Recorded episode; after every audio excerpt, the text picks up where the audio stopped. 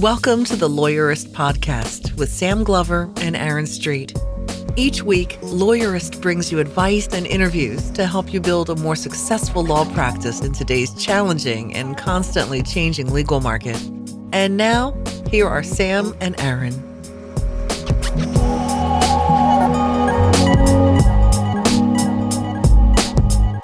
Hi, I'm Sam Glover. And I'm Aaron Street, and this is episode 56 of the Lawyerist Podcast, where we talk with our friend Matt Homann about how to improve continuing legal education and get more out of your meetings. Today's podcast is sponsored by Smokeball. Turbocharge your small law firm with case management from Smokeball.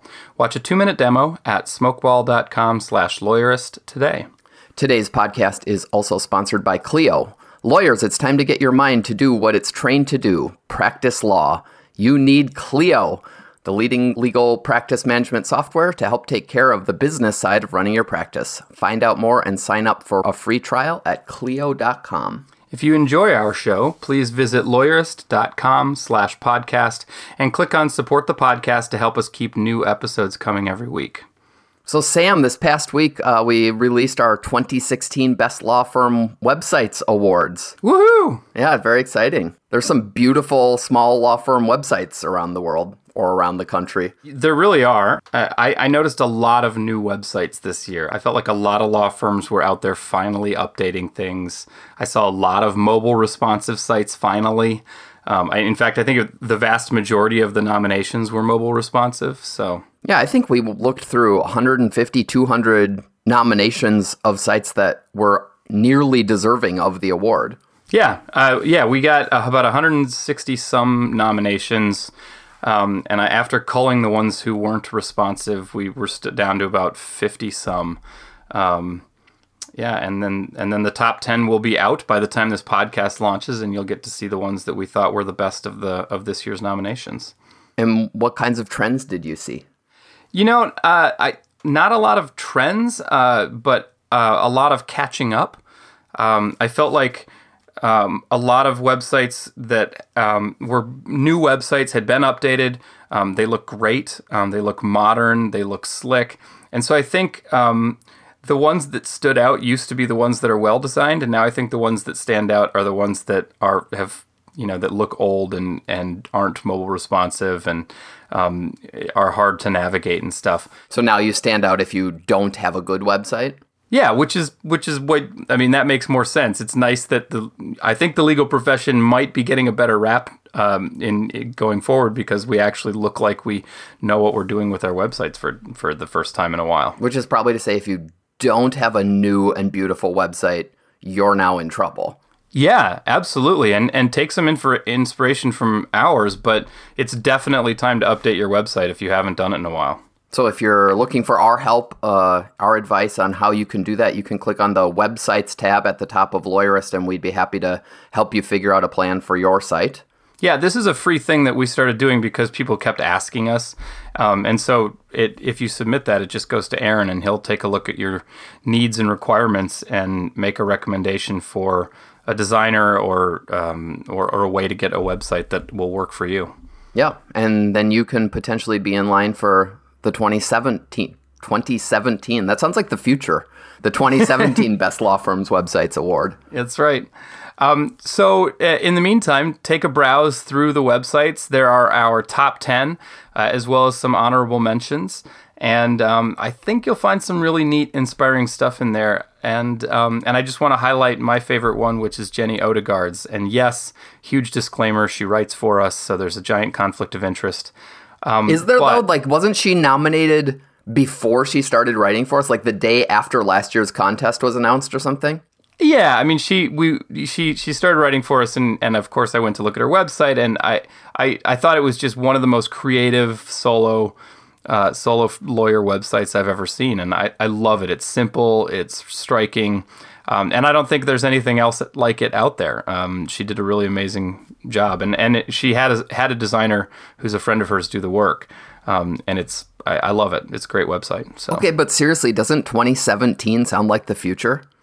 Well, it it technically is the future. Yeah, but it sounds like there'll be jetpacks and stuff by 2017. That's so far.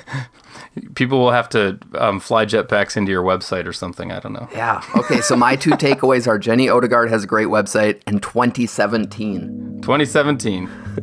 and now here's my conversation with Matt.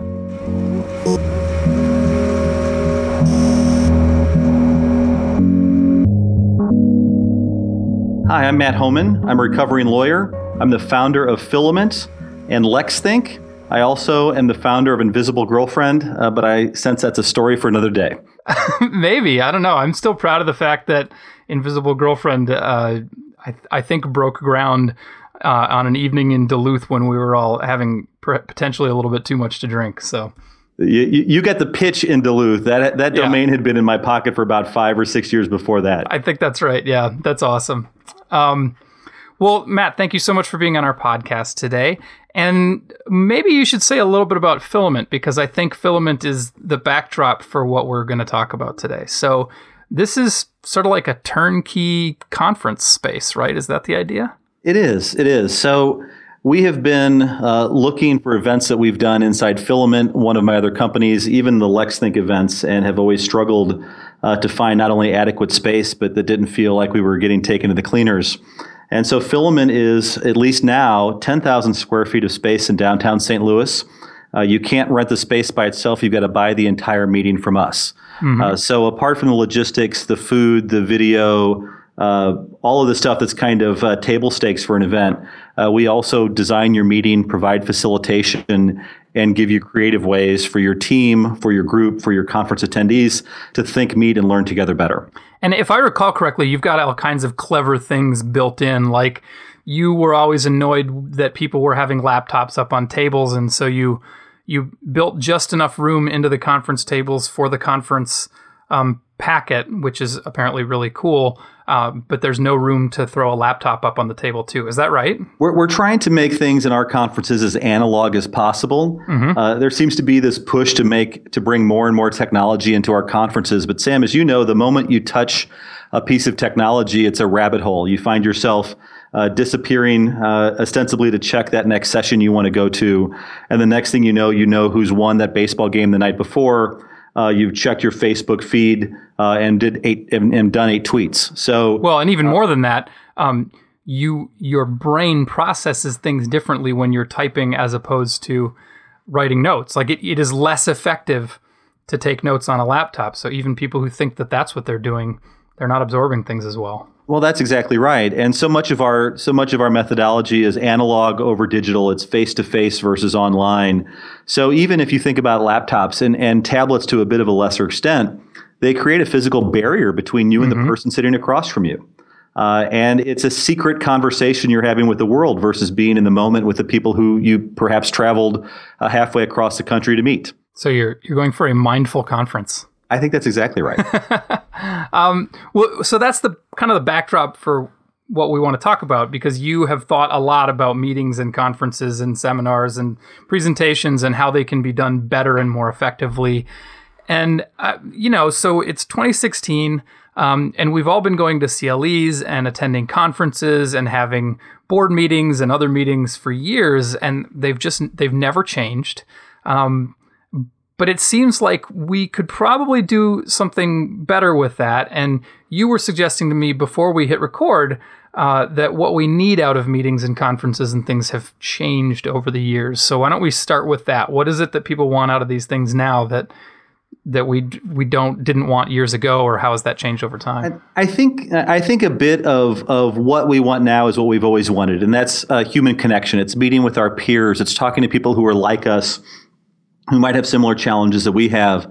What's changed is that uh, our excuse to go to a conference, even if we never talked to anybody, uh, we were introverted, we were shy, or we just uh, didn't know anyone in the room, we could at least satisfy ourselves that we made this trip, got on an airplane, rented a hotel room, grabbed the conference bag, and sat shoulder to shoulder and watching someone read a PowerPoint uh, because we learned something we wouldn't have learned elsewhere. Mm-hmm. Uh, there once was a time when conferences were really the only place to find that curated, fresh content.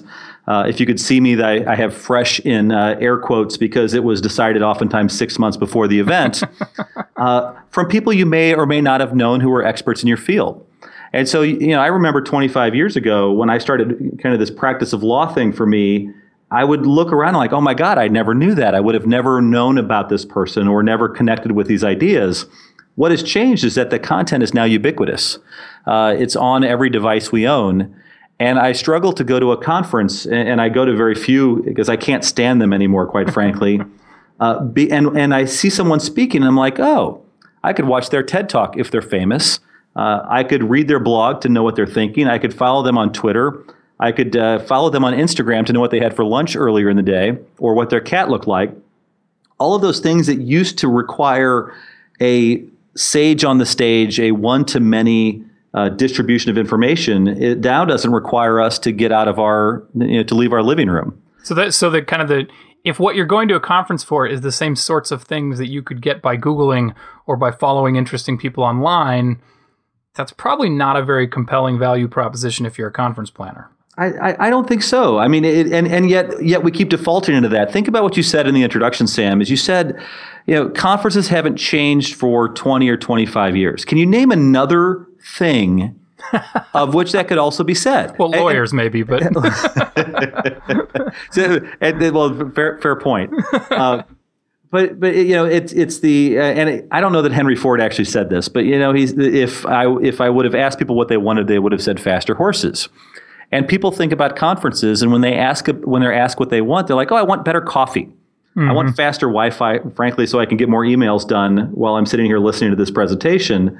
Uh, they don't ask for more connection because they don't think it's possible. They've never been at an event where that ability to connect with their peers, to solve meaningful problems, to do any networking other than in a cocktail reception that truthfully is uncomfortable for introverts and intolerable for young women that whole idea that I want something more is really hard to get. So conference planners, you know, if I were Southern, you know, bless their hearts, keep on giving the people what they're asking for, and that's innovating around the edges. So uh, tell me more about the the connection piece because um, when I do go to conferences and they try to work in networking, um, it's usually networking with a capital N, like you'll get networking time. And I know that conferences play with how much networking time you get. Some just let you do it for the five minutes in between sessions. Um, I think the International Bar Association um, builds in very long networking periods so that you can go out and actually have a meal with somebody. Um, but they seem to just be generally unstructured time where you're expected to mill around and I guess hand out business cards. Like how what's a better approach to that connection time to facilitate those connections? Because to me that doesn't that doesn't feel good. So I, I think the real challenge is that uh, you assume that you have to have specific time set aside for networking because there's no way to connect during the otherwise meat of the conference. Right.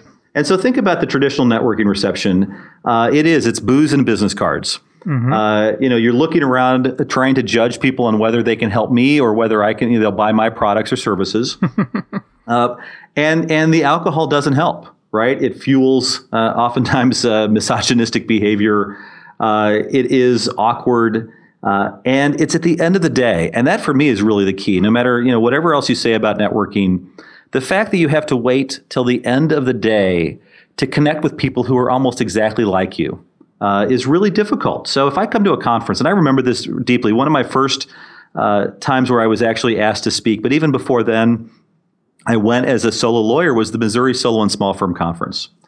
And I looked around the room, and there were 700, at the time, probably 500 people who were exactly like me. Uh, not necessarily my age, not necessarily my gender or my or my race, but they were solo lawyers who were trying to figure out how they're going to pay their bills next week. Mm-hmm and, or they were trying to solve uh, the kinds of legal challenges I was solving, and and and to not be able to connect with them in any meaningful way over figuring out the reasons why I came to the conference, that really weighed on me. And, and has and, and has been a part of so much of what we do. The smartest people in the room aren't the people on the stage, the people sitting next to you. And so the moment you have an opportunity to connect with them over content, to think about meaningful things, to solve hard challenges, the business cards come after that like, oh, by oh, we just solved something. We just did something creative. We just did something with purpose. By the way, I'm Matt. Here's my business card. Call me if you need anything. That kind of connection doesn't happen in traditional networking event. And it really is sad in the sense that we still are basing a huge number of hours of people sitting shoulder to shoulder and facing the same direction, not knowing whether their future business partner might be next to them or that the person who just solved the thing that is keeping them up at night uh, is 10 people away and would be graciously, lovingly helpful uh, if you just had a chance to ask them that so question. So it sounds like you are suggesting more of a facilitation approach where the role of the person in the front of the room is not to tell everybody else what to do, but maybe present problems and let the audience contribute their ideas about solutions or maybe workshop solutions or something like that. Is that kind of where you're going with that? I, I, it's, it's one of the things one, that we do. One thing, yeah. So I'll give you an example. So think about the average hour long keynote. You have someone on stage, uh, if they get started on time, uh, they talk for 55 to 57 minutes of their hour slot. They then go and ask, Are there any questions in the room? And invariably, someone stands up who wants to be the expert themselves and makes a statement with a bit of inflection at the end that is essentially, Don't you agree with me? Right. If you really have a question, you're likely not going to answer it. And oftentimes, that speaker, especially at bigger conferences, is then whisked off stage uh, into the taxi back to the airport. Mm-hmm the way that we're approaching at Filament in particular, the way we're approaching that same hour slot is we give that keynote speaker 20 minutes. If you can't make your point and tell your story in 20 minutes, you either are trying to tell too many things or you're not a very good speaker. And if they need their PowerPoint as a crutch, that's completely okay with us. But after that 10 after that 20 minutes is up, we have people at round tables sitting in the audience. They get 5 minutes of silence and they have worksheets. And the worksheets as you suggested in our earlier at the introduction are built uh, to kind of be big enough that laptops shouldn't fit on the table. Mm-hmm. Uh, and they get to think about what they just heard. What did I like? What didn't I like? What were the challenges? How does this fit? Were there resources? Yada, yada, yada, that sort of stuff. And then for the next 15 to 20 minutes, that table gets to discuss what they just heard. Uh, they get to think about it. The speaker can move around from table to table and answer specific questions if people have them. And then for the last 15 to 20 minutes, whatever's left in that hour slot, each table can ask a question. And if a table has agreed that this is important and something we want to hear about, then they can stand up and have the speaker answer. Hmm. And so, even in that hour slot, just reimagining something that seems pretty obvious to me remarkably changes the dynamic in the room. It builds quote unquote networking, collaboration, problem solving, and thoughtfulness. It also designs uh, the time for introverts in particular to be thoughtful and think about what they want to say so they're not trampled uh, they're you know they're not trampled in the brainstorm. They're not trampled in the conversation by extroverts who just start talking uh, without knowing what's coming out of their mouth. And I suppose there's nothing more terrifying than for an introvert or or even you know I guess I'm more of an extroverted introvert or or the other way around or something. But I I still hate just being thrown into a room and being told to network. Um, so this way you're giving people a thing to talk about rather than just saying do networking that's right. That's right. I mean, we, we have we have multiple versions of this same kind of underlying theme. Is that you give people something to talk about that is connected with the reason why they're there. Mm-hmm. If you ask people to share their favorite color, they might say something, but it'll oftentimes be dismissive. If you ask them uh, to talk about the time they went to the zoo uh, with their parents and saw their uh, saw the elephant, right? Uh, that's kind of forced. But if you ask them what their biggest challenge is in the next year or uh, the thing they're looking to spend money on uh, that they're not certain about, or the uh, type of law they wish they could practice more, those kind of conversations in a CLE environment are going to have no shortage of contributors at the table, both introvert and extrovert alike. You know, you're touching on something that's always kind of bugged me when I do give presentations is that I get up, I say my stuff, and I like to think I'm okay at doing it. Um, but then I get down and somebody comes up and talks to me afterwards, and they've got a they've got a problem or they've got a solution to uh, something a problem that they've had or they've got a completely different set of needs and requirements that I didn't address. And I can't go back up on the stage and talk about it again um, but like but I've gotten this great input and it sounds like what you're really trying to do is draw those things out of the audience so that you can put them in front of everyone and talk about them in real time instead of relegating them to um, you know when the speaker is gone and and there's no more chance for that um, idea person's influence or uh, input and stuff. Uh, I like that idea. That's exactly right. And, and and Sam, you are the best CLE speaker I've ever seen in my entire life. Oh shucks. Uh, you, you, can go you go ahead and uh, just put that on the website right now. Um, but it, you know, as someone who's been in that boat, it, it, it is it's disappointing as a speaker, and that you're like, I don't get another bite of the apple. And and you know there might be ten or twelve people at the front of the stage trying to trade a business card and say, "Hey, I loved what you had to say." But let's be honest, you, you don't hear from those people. You don't have time, or they're afraid to ask. One of the other things that we're doing in lots of our meetings is building a lending library of experts. So what I would suggest, Sam, is that after you speak, uh, we might tell the room that from two o'clock to three o'clock that afternoon, you'll be available for ten minutes, uh, being checked out like a book Huh. Uh, someone signs up, you get a Pomodoro tomato timer, you set it for 10 minutes, and you can have a one on one with them. The timer goes off, the conversation's over, and the next person gets a chance to sit down and chat with you. These are all really simple things, but they don't fit in the grid uh, that is the traditional conference plan. Mm-hmm. And so it's really hard to change the, it's really hard to change how people perceive what's possible until they do it. So there's a very well known presentation format um, and in fact, um, one of the larger conferences for, for lawyers that I'm not going to name uh, insists on it, which is the panel. Always having two or three or four more people and a moderator up on stage. Um, I hate panels. Uh, I have a personal policy not to be on panels. Um, what what's I mean, is there is there a better way to get input from more than one expert at a time? In a in a presentation or is it or is the better way just to like stop trying to have everybody up on stage all at once I, I, it, it depends on what you're trying to solve for so there's multiple ways to to solve the panel dilemma one of them is to actually have a really freaking good moderator who asks questions uh, I, in fact i just did this for a bunch of uh, a leadership event for ILTA of all things in Washington D.C. And we had a couple panels that were populated by you know senior executives and generals. Hmm. And we I knew what they wanted to talk about, but I walked around the room kind of like Donahue and asked questions and and directed them. They, no one got a presentation. The, the the challenge with panels, quite frankly, Sam, is that most people don't run panels as opportunities for the audience to engage or listen in on fascinating conversation. Mm-hmm. They look at a panel as three separate 20 minute presentations. Yeah, it's taking turns talking. It's taking turns talking. And what happens is in that three person panel, just as an example, the first person goes 25 minutes. The second person takes four minutes to get their PowerPoint to work because they didn't plug it in and test it ahead of time. They then go 20 minutes, leaving the last person, you know, what feels like three to speed through their slides, apologizing all the way for how fast they're going, mm-hmm. and there's no chance to engage them at all. When when I see a panel, I think first of all lose the lose the table with the white tablecloth, you know, the oh, white yeah. drape, and put people in chairs and let them talk with one another.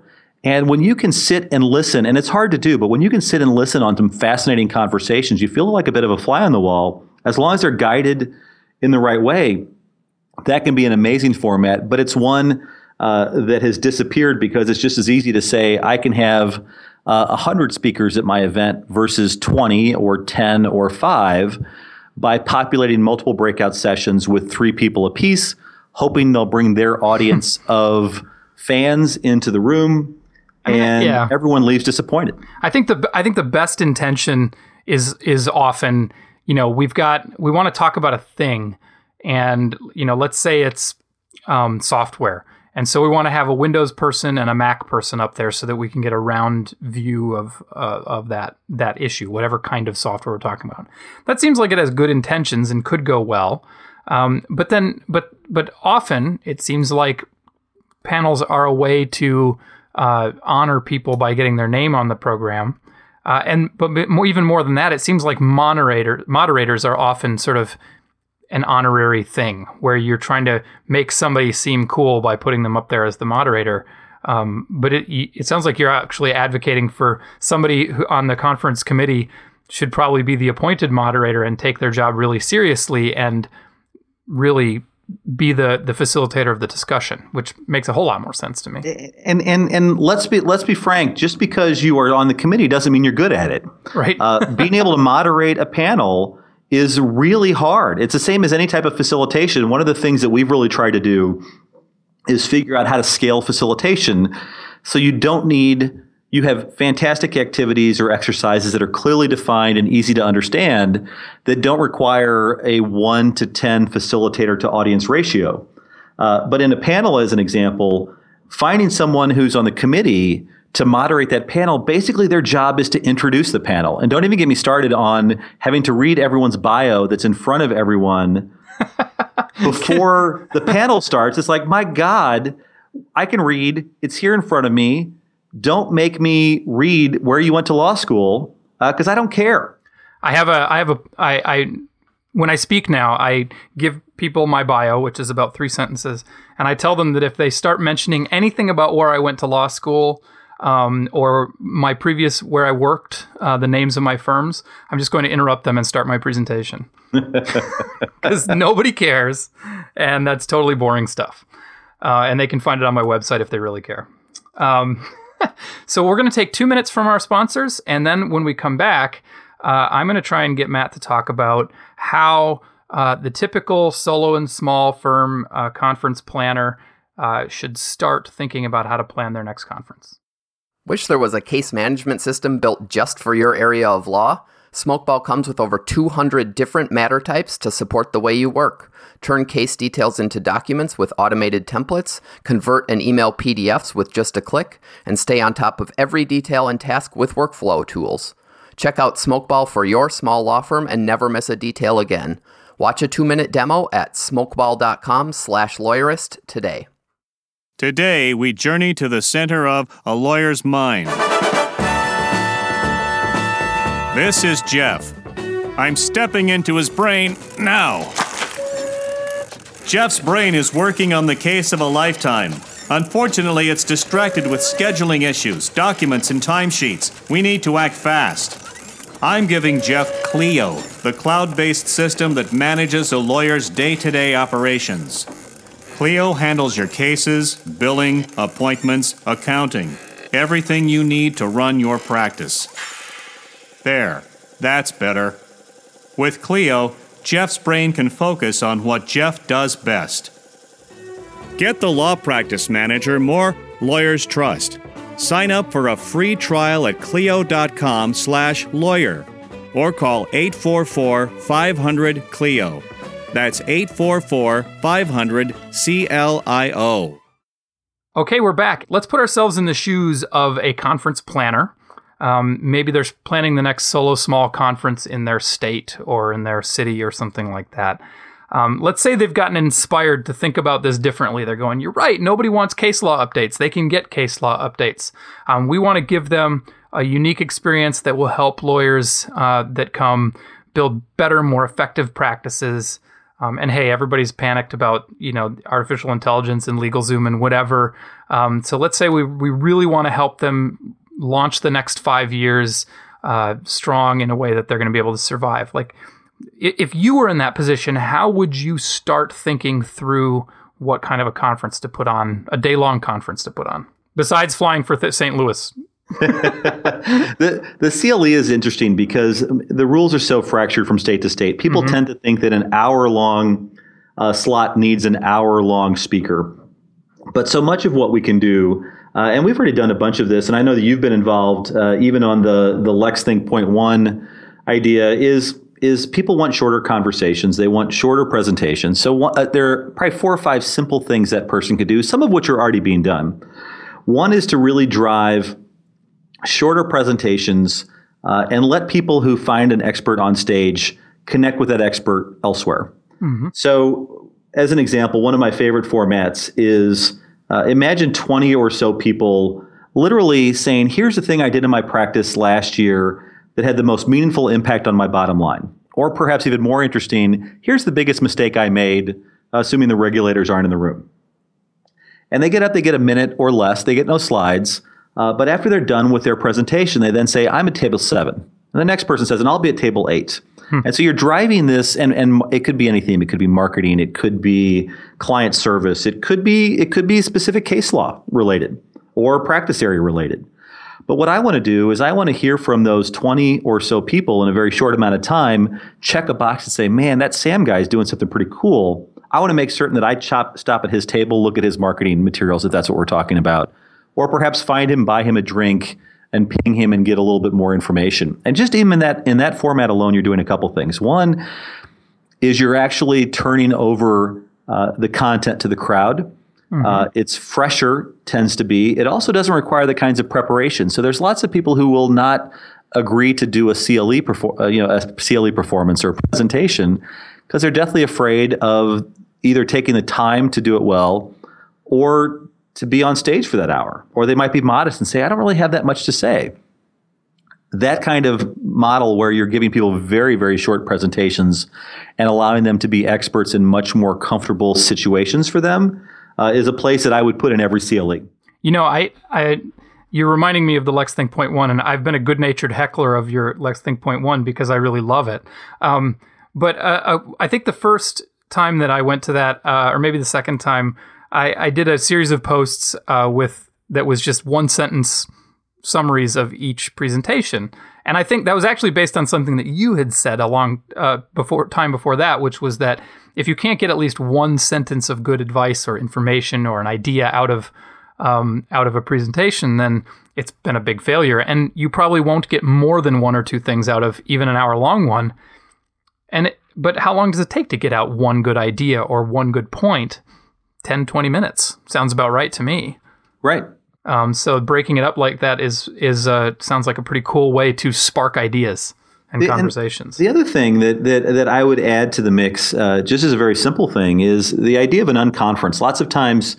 Uh, people think about unconferences and it's a scary sort of, oh my God, it's a meeting without an agenda. But there's room in every conference or even every hallway where someone can say, here's something I would like help with. Here's my contact information. Call me, text me, email me, or even more to the case, I'll be over here in this area set aside. I'll be at table seven, or I'll be at these couches over here by the windows. And if you want to talk about it, come over and chat with me about it. The challenge with CLE in particular is that lots of the kinds of things that really anchor in with learning styles and anchor in with what works now don't necessarily they're not necessarily easy to sell to an audience who's not experienced them before. So that's problem number one. Mm-hmm. And the second problem is that uh, they don't fit into the boxes that the regulators require to give CLE credit. Mm-hmm. And so many people will say it's easier to do what we did last year because, first of all, we've got the grid, it's less work, we know the rooms we need, et cetera. Uh, but, but it's already been approved versus trying to go to bat and argue for an alternative format. I'll tell a story. I went to uh, ACLEA, the Association of Continuing Legal Education Administrators, and about six or seven years ago, they asked me to keynote their conference. And I was a member. I was doing CLE at the time, more than I am now. And I asked everyone to raise their hand and say, how many of you are getting credit for this moment right now? And no one's hand went up. This was a conference of CLE professionals. It wasn't for lawyers. And I chastised them. I said, shame on you. This is where we should be experimenting. This is where the stakes are as low as they'll ever be. And if we try something new in this event, guess what? If it fails, we all have learned something. We might think of ways to try something different or modified in our situation. And if it works, how awesome is that for us to not only bring it back to our board, bring it back to our conference planners, uh, but to also leave with a handful of peers who are going to try it at the same time. And I think so much of what happens in conferences and why they stay the same is that conferences are really hard to plan. And the logistics of conferences are incredibly difficult. Uh, if you're working with a hotel and you're not a conference expert, uh, I often believe that hotels are like strip clubs. They're designed to take every penny out of your pocket, yep. and they don't care how you feel the next day. You go through a tremendous amount of headache and energy just to get empty rooms that might have microphones on a table. Mm-hmm. And so then to add to that, the pain of content it's really, really difficult. And that bandwidth oftentimes doesn't, there is not enough of it left over to also be creative with a conference. Uh, most of the meeting innovation that's happened in the last 25 years uh, has been us making meetings better by making everything but the meeting better. I think that there's there's there's a sense that the meeting is is immutable. It has to stay the same. So let's make sure that luau is awesome. you know, let, let, let's make sure our app is sponsored and has all the cool things on it. Let Right. you know. Let, let's make sure the bags are really, really great this year. and, and, and, and, and, and but the meeting's still exactly the same. Right. I, I go to an unconference every year, and I, I'm I'm a big fan of this, and I, I think it scares people because the way that you prep and and fill those rooms is a little bit different. But the way this one works is leading up to the conference. You know, they they open the proposed pitches at some point, and anybody anybody who wants to give a talk or have a room can have a room, um, and and that starts a few months before the conference, I think um, and you you put up the title for it, you put up a short description, and then they assign you to a room. And you can do this at any point. You can do it in the in the middle of another conference. You can um, throw up on Twitter or on the conference website. Um, I'm breaking off right now to go talk about something else.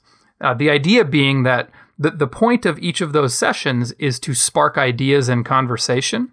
And so people will have sessions that they don't have anything to say. They just want to attract people who are thinking about that idea so that they can ask questions of the audience. Um, or they will give presentations. There's a lot of sharing. Here's a cool thing I'm working on. I'm wondering if any of you guys are doing it because here's a problem that I'm trying to solve. Right. And it, I think devoting a morning um, or even an entire day to that would be a really interesting thing. Um, what's a better way to to make use of those spaces in between presentations? At our solo small conference, uh, it's traditionally um, they have vendor bingo so that you go around and visit each of the exhibitors in the vendor hall, um, which doesn't is not super effective. Um, but I'm wondering, you know, h- how could you how could you maybe spark conversations in those spaces better? I think there's a couple ways. One is to make the spaces bigger. You know, if, if the space between sessions is titled vendor hall break, guess what? People are going to break and go to the vendor hall, or more likely find a couch if they can and answer emails. If the time between sessions is entitled five minutes before the next session begins, people are going to run to the restroom and they're not going to have that time for that conversation to engage with folks. I think a very simple thing is to to to say here's four quadrants of this big room we're in. And if you have a problem with this thing, go here. If you have a problem with this thing, go here. If you want to figure out this thing, go here. And just try and group people in that way. That's a super simple way to do it. But even you know, the vendor thing is is something that is overlooked. Vendors, and I know you guys have been vendors as well as participants in conferences. The vendors, the big secret is the vendors pay for most of the event. Yep. And yet, in many cases, they're relegated to an exhibit hall and not even allowed to attend the sessions. and in some conferences, there's this anathema to even have a vendor up on stage present anything. And for me, the vendors are the only people who spend all their time thinking about the problem their product solves. Right. And some people are there. Some people are really do want to learn how to use their product better. That, that's right. So, so get, first of all, give the vendors an opportunity to participate, to help problem solve. You know, and you can co- you can combat the uh, tendency for some to sell all the time by telling them the moment so three people complain about you being overly selling, you get uh, your your credential gets pulled. Yeah. Uh, but we'll but send to- you back out to the vendor hall. We'll send you back out to the vendor hall. Uh, but even think about the Iron Chef sort of, uh, gi- you know, giving mul- and other conferences are doing this, giving multiple vendors a uh, short amount of time to solve the exact same problem with their product. Or even give them the the a minute and a half pitch to say, here's why we're great, and by the way, visit us over here. Uh, because if you go to a conference, Legal Tech is happening right now as we record as we're recording this.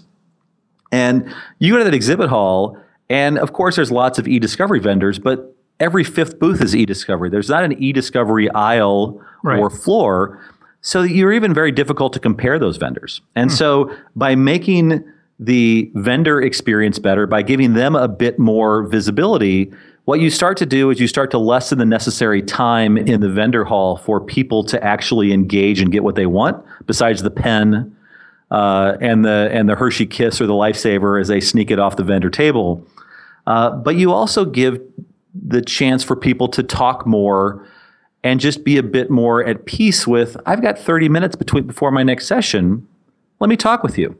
Name tags are another thing, right? So let's say that you have seven significant challenges that you've decided your conference attendees have.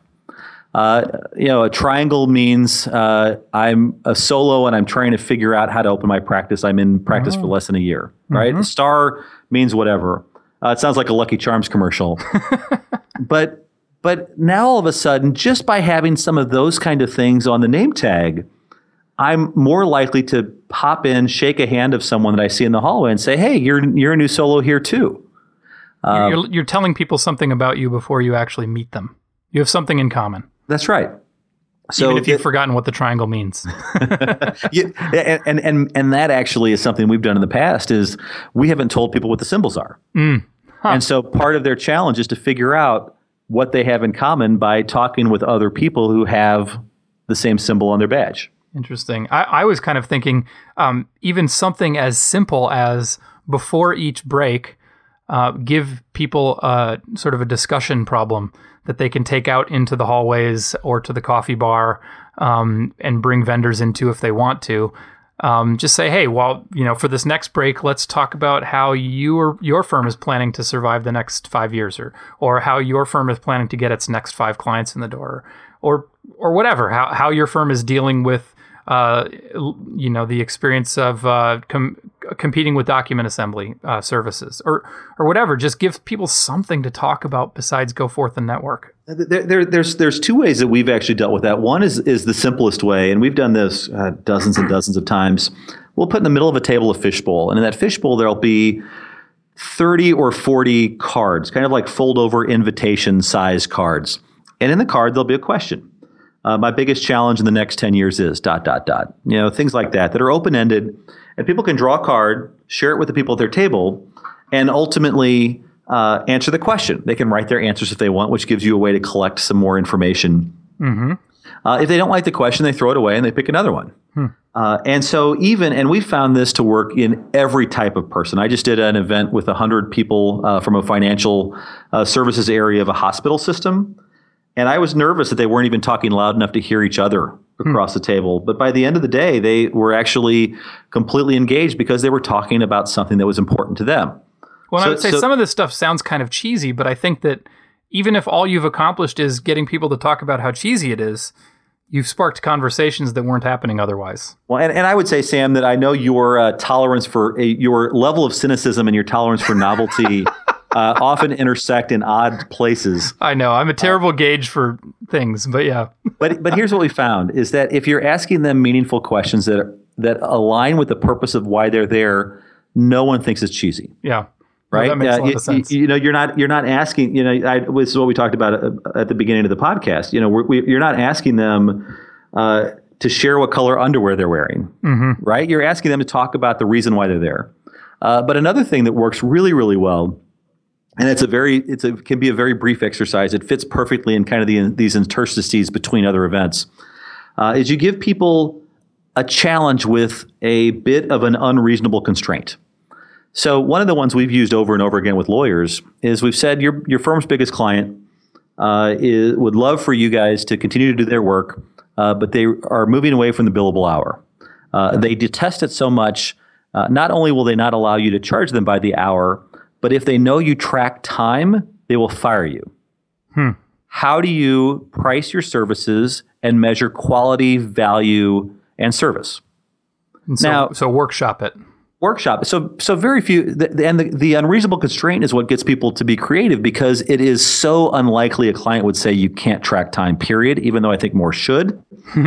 uh, that it's far easier for them to have an interesting discussion. And you give them five minutes, you give them 10 minutes. So now all of a sudden you've solved this problem. And then what happens is as you try and pull them into the next activity or try and say, okay, now it's time to move, you can't get them to move from the table because they keep talking about it. Yep. And, and, and, and, and one third thing, I'm not trying to give away all my secrets, but one of the third things that, that has worked really, really well, especially with lawyers, is you give them a challenge, you, put, you pair them up with a handful of other lawyers uh, and you ask them to try and build the perfect firm mm-hmm. from scratch. And so all the things they can't do because their partners or their spouses or their economics wouldn't allow them to do, you remove that constraint from them. And instead, they get a bit of a blue sky conversation. And the next thing you know, really cool things start happening.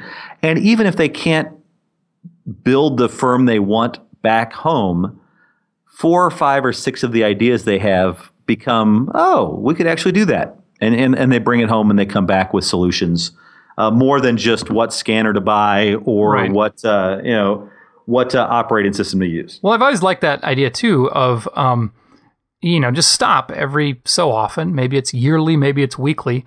Um, you know, with with lawyers, it feels like it's daily. But um, but and imagine what you wish your business looked like, or if you're going to start over, what would it look like? Knowing what you know now, your experience, knowing where technology is, knowing where the market is, how would you do it if it were if you were starting from scratch? And then can you come up with steps to get your firm today to where to that firm that you ima- just imagined? And yeah, maybe it won't work, maybe there are obstacles, but maybe you can still pull some really good things out of that and move in that direction. I think it's a super useful exercise. I love that idea. And there, there's a fascinating thing that happens to us when we're planning for the future is we can imagine literally limitless possibilities, right? I can think this could happen and this could happen and this could happen. It's why when we buy houses, we're shocked when we move in that all the space we thought we had is filled up with the exact crap we had in our old house. and and and so one of the things that we do, and this uh, I wish we could claim uh, that this was our exercise from the beginning, but it's remember the future. There's hmm. something different that happens when you ask people to remember a specific course of events, even if it hasn't happened yet. Mm-hmm. So we'll quite regularly put our customers uh, five years into the future, uh, prompt them with a bunch of questions, and ask them what happened from 2016 to 2021. What was the most surprising thing? What was the biggest technological challenge? What practice area are we in that we didn't think we'd be in? That's a great thought exercise. I, I give that to people too when I'm talking about how to survive the next five years or 10 years or whatever is here, here's imagine your firm is successful. You've weathered all the changes. Now tell me how you got there. I, I love that. That's a great thought exercise. and for many of them, I think it's going to be I got out of law practice and opened a car. Maybe. Um, so if you had to, I'm going to give you the last word here. I, this has been a really uh, fun conversation and thought provoking. But if if I were um, if I were planning a conference or or even just one presentation um, or a big meeting um, what is the lowest hanging fruit? What's the easiest thing that I can do um, to to make it a better conference or a better meeting or a better presentation um, than than the one that I probably was going to plan otherwise? I, I, think part part of me, the low hanging fruit for me to answer that is to find someone who actually has done this stuff before, uh, who's been creative. It's uh, it's really hard uh, to to innovate on the margins uh, and think things are creative in your particular space when you haven't spent any time consuming these things elsewhere. Mm-hmm. Uh, most people who are in the legal CLE business, their conferences are um, with other legal CLE providers, or it's the own conferences they they present. They're not spending time thinking about what conferences can be because their heads down in the weeds of their own. So go to so, a conference from that's not in the legal tech space or the solo small space, um, or even in the legal space. You should be consuming uh, and have your people consume as many different kinds of conferences. The learning you're going to get is not going to be the learning going to what your competitors are doing because mm-hmm. I mean, as lawyers know. Uh, there was one one lawyer one time said, "Man, these scales of justice would look really good in a Yellow Pages ad." and and and and all of a sudden, like, oh, man, my competitor's doing that. I should do the exact same thing. I think it was actually uh, Stone at the time that that, that started. Yeah, yeah. So so pre- yeah, for, forget the precedent. I think piece among your competitors. If, if you follow what they're doing, uh, you're going to get the exact same conference that all your attendees are getting year after year, whether they're coming in your state or not. Uh, but the thing that I, I, would like to share, and it's one of the things that I'm excited about Filament, and I would not be a very good salesman if I didn't at least talk about this for a moment, is that we really think that uh, the challenge in building great conferences is that there's too many things you have to do, uh, and there's oftentimes a bifurcation of the of the agenda. The the person who's planning the content is rarely the person who's planning the space, mm-hmm. because the space often happens years ahead of time. And so the person who's planning the content is oftentimes given the rooms, given the setup, oftentimes even given the way the tables will be arranged. Right. Uh, and there's only so much you can do with that. So so at Filament, it's a turnkey conference. You you can't rent it. You can't rent our space. You've got to buy the entire event. We facilitate, we design, but we've built space that is cool and interesting and is built for the kinds of meetings we want to give. And our meetings are built for the kind of space we have. So the more you can get the conference planners, you know, the content owners, uh, together with the logistics events planners early in the planning stage and start to say, what might we do differently? You're going to find a dramatically uh, a, a, dramatically better opportunity to try new things.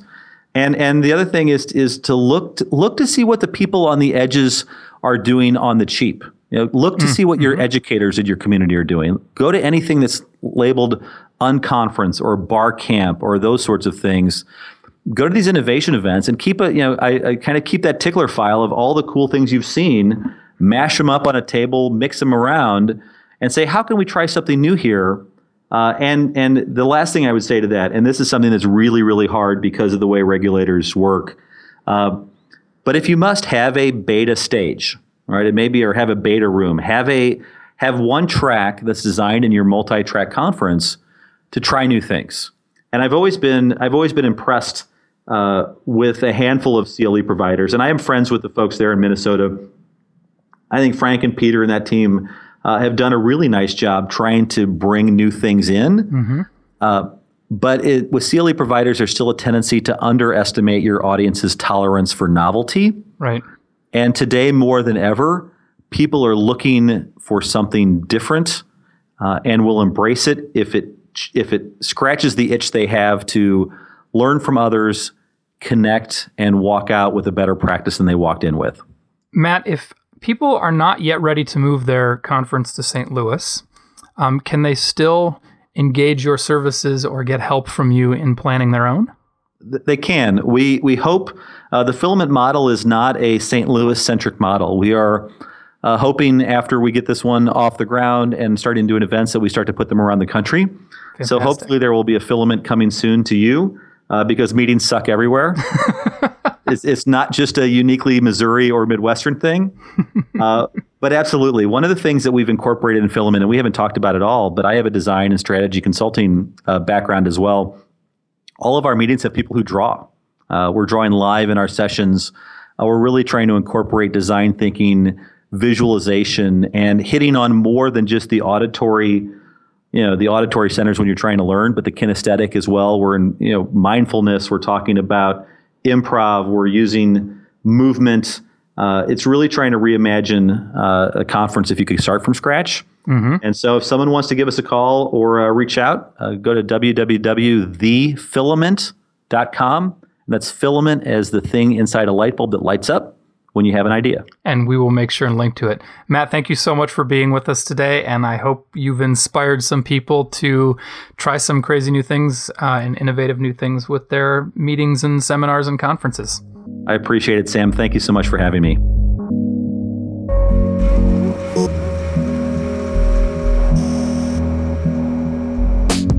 To make sure you catch next week's episode of the Lawyerist Podcast, subscribe to the Lawyerist Podcast in iTunes or in your favorite podcast app.